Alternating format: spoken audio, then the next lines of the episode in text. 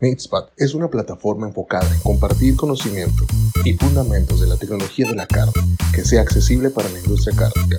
En cada episodio platicaremos con especialistas y expertos acerca del manejo ante-mortem, producción, calidad e inocuidad de la carne, entre otros. Este podcast no sería posible sin el apoyo de nuestros patrocinadores.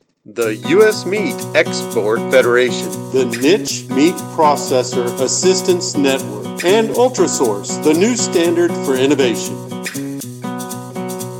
Hola amigos de la carne, bienvenidos a Meatspad, versión en español. Mi nombre es Francisco Nájar, es un gusto estar con ustedes el día de hoy. Muchas gracias por todos los que nos escuchan, donde quiera que se encuentren. El día de hoy tenemos el episodio número 3 de Meatspad. El día de hoy entrevistaremos a la doctora Elizabeth Boyle. Ella es profesora de la Universidad Estatal de Kansas y también ella es mi actual supervisora del doctorado.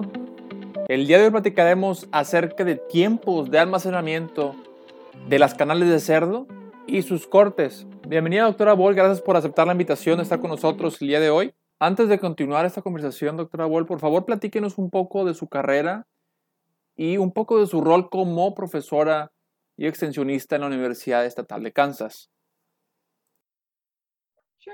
Claro, gracias Francisco. He estado con la Universidad Estatal de Kansas desde hace más de 25 años como especialista en extensión universitaria en ciencias cárnicas. Trabajo con los procesadores en el estado en relación con preguntas a la ciencia cárnica. Pueden ser preguntas asociadas con inocuidad de alimentos, vida de anaquel, preguntas sobre atributos de calidad, atributos de inocuidad de los productos. Trabajo también muchísimo con las compañías en relación con el análisis de peligros y puntos críticos de control, su capacitación asociada con las prácticas de procesamiento. Trabajo también con los procesadores sobre etiquetado nutrimental, etc. Este puesto está dedicado para dar un recurso a la industria cárnica, ayudando con preguntas técnicas que puedan tener. Bueno, ahora entrando un poquito en materia, este proyecto que realizamos aquí en K-State fue parte de mi disertación o mi tesis de la maestría y fue publicado recientemente el año pasado. Voy a publicar y a copiar el link de este artículo para que ustedes lo puedan ver más a detalle. Doctora Boyle, ¿nos podría platicar un poco acerca de la importancia de este artículo? ¿Por qué fue realizado? Y por favor, platíquenos un poco de los objetivos principales. Sí, claro. Este tema surgió porque hubo una pregunta que me formuló un procesador. Me llamó, me preguntó si tenía yo datos para respaldar la calidad microbiana de una carnal de cerdo que se retuviera durante un periodo de tiempo. Era una planta pequeña. Generalmente la industria de la carne de cerdo se van a enfriar las canales de un día para otro, se destazan al día siguiente y luego ya salen para ser embarcadas, pero no es el caso con las plantas muy pequeñas, donde tal vez se vaya a sacrificar el animal y la canal se retenga tal vez por una semana o incluso por 2 semanas o incluso hasta por 3 semanas antes de que sea destazada y sacar los diferentes cortes y continué en la cadena de suministro. Así empecé a analizar la literatura para contestar la pregunta que me formuló este procesador. Y realmente me di cuenta que había muy pocos datos disponibles en aquella época. Por lo tanto, parecía que había una necesidad insatisfecha para poder ayudar a los pequeños procesadores, a los negocios de procesamiento, para saber cuánto tiempo podían retener la canal. Por ejemplo, en la Universidad Estatal de Kansas tenemos una instalación con inspección en donde nosotros hacemos el proceso y destace de los animales. Le pregunté al gerente de la instalación y me dijo que se podía retener hasta por 2 semanas porque se utiliza la canal como una herramienta en los diferentes cursos. Los estudiantes pueden estar analizando una canal, puede estar entrando y saliendo de la cámara para que se utilice en los diferentes cursos y ya posteriormente se va a destazar. Pero no teníamos datos para respaldar la calidad microbiana de los productos que salieran de esta canal. Por lo tanto, decidí hacer un estudio para poder determinar la calidad microbiana. Por eso identificamos la retención de la canal hasta 21 días, después muestrearla y después sacar productos de la canal, empacarlos a alto vacío y luego retenerlos un periodo de tiempo para determinar la calidad de los productos que salían de esta canal. Muchas gracias por compartir eso, doctora Boyle. Y sí, como comentaba usted, este proyecto fue una investigación que realizamos aquí en la Universidad Estatal de Kansas. Voy a hablar muy brevemente de cómo se realizó este proyecto, hablando un poco de la metodología en términos del sacrificio, del procesamiento de las canales de cerdo. Contamos con una planta de procesamiento en la planta baja de este edificio, en el departamento de Animal Science. Esta sala de proceso es un poco particular porque está inspeccionada por el USDA, el Departamento de Agricultura de los Estados Unidos. Tenemos un inspector que está siempre vigilando que sigamos muy rigurosamente todos los pasos del proceso. Antes de hacer lo que es sacrificio, agregamos agua en lo que es la parte dorsal del animal, de los cerdos, para facilitar lo que es el aturdimiento eléctrico y que sea más eficiente este proceso. Colocamos unos electrodos en la parte dorsal del animal, una a la altura de la cabeza y una a la altura del corazón, para producir el paro cardíaco. Vamos a verificar que esté totalmente noqueado, ver que no tenga reflejos. Se hace el desangrado.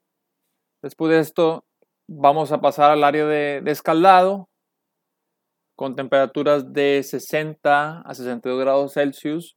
Los dejamos aquí por de 4 o 5 minutos. Aquí los cerdos van a estar en constante movimiento, en rotación. Y con ayuda de unas paletas en escaldado remueve la mayoría del pelo. Después de que pasan estos 4 o 5 minutos aquí, y eso es muy importante porque a veces no pensamos que el hecho de remover el pelo, cuando hablamos un poquito de microbiología, pues al momento en que los animales ingresan a nuestra planta, están ingresando todo lo que traen ellos en lo que es su piel, en las patas, todo lo que es materia extraña para nosotros, por lo general vienen acompañadas de otros microorganismos que pueden ser de peligro para nosotros. Y tener este proceso de escalado también nos ayuda a remover muchos de estos microorganismos. Vamos a pasar con un soplete para remover lo que queda restante de pelo, asegurarnos que no haya presencia de absolutamente nada más que la piel del animal. Enjuagamos, removemos cabeza, evisceramos, cortamos en dos para tener las medias canales. Tenemos un último paso de enjuague con agua caliente, aproximadamente 80 grados centígrados, como último paso antes de que ingresen a los chillers. Después viene el inspector a inspeccionar las canales, que no tengan nada de materia fecal, materia extraña en la superficie, y después poner la estampa en la canal como aprobado. Y aquí es donde empieza lo interesante de nosotros. Aquí queríamos evaluar, y como comentó la doctora Boyle, regularmente en las plantas grandes que procesan cerdo, regularmente de 12 a 24 horas ellos ya están destazando, desguazando y cortando esas canales, pero hay ocasiones que plantas más pequeñas tienden a retener esas canales de 1, 2, hasta 3 semanas. Entonces, cuando empezamos a ver si había otras investigaciones que nos puede ayudar a decir cuántos días después del sacrificio nos puede durar una canal y ver su calidad desde el punto de vista microbiológico. Y aquí, en este punto, después de que las canales ingresan al chiller, donde van a pasar ese tiempo para remover todo el calor que podamos, lo más rápido posible, aquí ese tiempo de almacenamiento de nuestro proyecto fue de 3 semanas. Y aquí hicimos lo que es el muestreo en varias zonas de la canal. Lo que encontramos es que en el área de la papada tuvimos una mayor prevalencia de microorganismos. En este caso, hicimos la cuenta microbiana de los microorganismos aeróbicos totales de la canal. Otra de las cosas que concluimos fue de que debido a los enjuagues que se hacen con agua, debido a la gravedad y el drenaje natural del agua, pues mucho de la humedad reside o se retiene en lo que es en el área de la papada. Y pues bueno, eso también ayuda a que haya una mayor prevalencia de microorganismos. Y bueno, aparte de esto encontramos, cuando empezamos a ver a través del tiempo, hicimos muestreos de día cero, una semana, 2 semanas y 3 semanas, y encontramos que al día 21, o sea, la tercera semana, las cuentas bacterianas prevalecieron muy bajas. Entonces pudimos demostrar que mantener estos canales a las temperaturas de nuestro estudio, en nuestras condiciones, podemos retener canales hasta 3 semanas. Y aquí, para añadir otro punto más, que yo creo que es muy importante, en este estudio también nosotros evaluamos la humedad en la canal y, como es esperado, encontramos que la humedad se fue perdiendo a través del tiempo de almacenamiento. Sabemos que en la cámara de refrigeración la superficie se va secando poquito a poco. ¿Y esto qué significa? Pues significa que perdemos humedad, y este es un tema muy importante porque sabemos que en términos económicos el agua equivale a dinero. Y esto mismo es la razón por la cual esta estrategia no es muy usada comúnmente en la industria. Pero también tenemos una segunda pregunta. Teníamos estos canales hasta 3 semanas en nuestras cámaras de refrigeración. Ahora lo que nos importaba o nos preocupaba era decir, si a la semana 3 cortamos, deshuesamos esa canal de cerdo, la empacamos al vacío como normalmente ocurre, ¿qué tanto tiempo nos va a durar la carne microbiológicamente hablando? No lo conocemos como vida en aquel. ¿Cuál es la vida en aquel de esa carne proveniente de canales que fueron colgadas por 3 semanas? Ese era nuestro máximo. También hicimos cuentas bacterianas aquí y encontramos que era posible almacenar por 35 días adicionales. Bueno, con esto platicamos un poco de la metodología, muy brevemente. Ahora, doctora Boyle, platíquenos un poco acerca de las implicaciones de los resultados. ¿Qué significa esto para nosotros, para la industria de la carne? Y cómo otros procesadores pueden llegar a utilizar esta información. En ocasiones, los datos cuentan con información de soporte para los procesadores que retienen canales durante un periodo extendido de tiempo. Cuando, por ejemplo, un auditor los visita o la autoridad les requiere información de soporte, a ver, muéstreme usted datos para saber que se puede retener la canal durante ese periodo. Nosotros no analizamos los patógenos ni el crecimiento de salmonela. No fue parte ni el objetivo del estudio. Las canales estuvieron siempre refrigeradas en nuestro estudio. Por lo tanto, no esperaríamos que hubiera habido un problema con crecimiento de salmonela, ya que la temperatura siempre se encontró por debajo de los 40 grados Fahrenheit, que fue la condición del estudio. Entonces, vimos solamente los organismos de descomposición. Por ejemplo, las compañías pequeñas que pueden retener una canal durante un periodo largo de tiempo. La documentación de soporte, si yo lo retengo este tiempo, con esta temperatura, con esta humedad, puedo yo estar seguro, con base en los resultados del estudio, que yo, procesador, no voy a exceder 2 o 3 logaritmos para el momento en el que se deshace la canal. Ahora, doctora Boyle, estamos casi llegando al final de este episodio, pero quisiera hacerle un par de preguntas. La primera de ellas es, ¿cómo le pueden hacer los procesadores de carne para contactar a un extensionista como usted? Bien. La pregunta de cómo la gente puede encontrar a un especialista en extensión cuando tienen preguntas o si no están seguros a quién acudir, cómo pueden encontrar a alguien que les apoye. Uno de los papeles del especialista en extensión es hacer que la industria sepa que nuestros recursos están disponibles para ellos.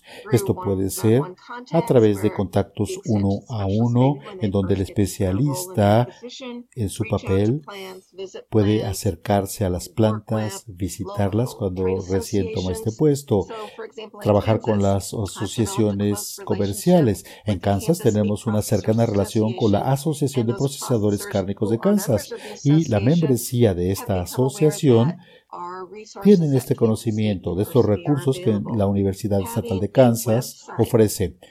Tener tal vez una página web en donde ellos puedan encontrar información es una herramienta útil. Si alguien empieza a buscar en línea información para contestar sus preguntas, pues entonces pueden encontrarse con estos recursos en línea. El desarrollar una relación personal es importantísimo. En mi papel, con el tiempo que he estado en la Universidad Estatal de Kansas, me he dedicado a interactuar a través de talleres, reuniones, convenciones con los procesadores en concursos anuales de carne para que ellos se sientan a gusto en trabajar conmigo, que sepan que me pueden contactar, que no haya ningún problema en que tomen el teléfono y llamen mi número. Igual para los nuevos procesadores que recién estén ingresando al sistema o si no conocen los recursos en su negocio, muchas veces también pueden acudir al Departamento Local de Agricultura. Y de esta manera es otro recurso que ellos pueden utilizar, ya sea que un especialista en extensión esté en este puesto, pueden desarrollar relación con el gobierno estatal, el especialista, para que así cuando se contacte, por ejemplo, al Departamento de Agricultura de Kansas, si no se trata de un asunto regulatorio, sino más bien una pregunta técnica que requiera el apoyo del procesador, el departamento le puede decir, mire, puede usted contactar a la doctora Boyle, este es su correo y su teléfono. Puede usted contactarla. Así hay diferentes vías en las que los procesadores pueden conocer que existen estos recursos. Los conmino a que utilicen todos los recursos disponibles para ellos. Y la otra pregunta que tengo para usted, doctora Boyle, sería para aquella gente que nos escucha en nuestra audiencia, que están muy involucrados con lo que es el área de proceso, trabajan mucho con HACCP, están en planta, ¿cómo pueden utilizar ellos la información de soporte? La información de soporte es tener investigación científica que respalde las decisiones que uno toma para su negocio. Nosotros generalmente pensamos en documentación de soporte asociado con un análisis de peligros y puntos críticos de control o un plan de inocuidad de alimentos. En este caso, en particular, cuando iniciamos el estudio, había un procesador de un negocio muy pequeño al cual la autoridad le había requerido la documentación de soporte sobre la justificación para mantener una canal de cerdo retenida durante un periodo extendido de tiempo. El procesador generalmente va a acudir a la literatura o buscará datos para respaldar que está bien, que la calidad, los atributos de la canal se van a mantener aunque se retenga esta canal durante 14 días. Y como esos datos no estaban disponibles en el momento en el que empezamos el estudio, por eso hicimos el estudio, para ahora ya tener los datos de respaldo para compartir con la autoridad, con los auditores o con otros que soliciten dicha información para mostrar que científicamente se respalda la decisión de retener una canal durante un periodo extendido. Bueno, con esto finalizamos el episodio 3 de Meatspad, versión en español. Le damos las gracias a la doctora Boyle por estar el día de hoy con nosotros. Gracias. No, gracias a ti. Qué gusto estar contigo, Francisco. No olviden de suscribirse a www.meatspad.com en la división en español para recibir notificaciones de los podcasts más recientes. Vienen temas muy interesantes en los próximos episodios. Muchas gracias por escuchar el día de hoy y nos vemos en la próxima. Gracias.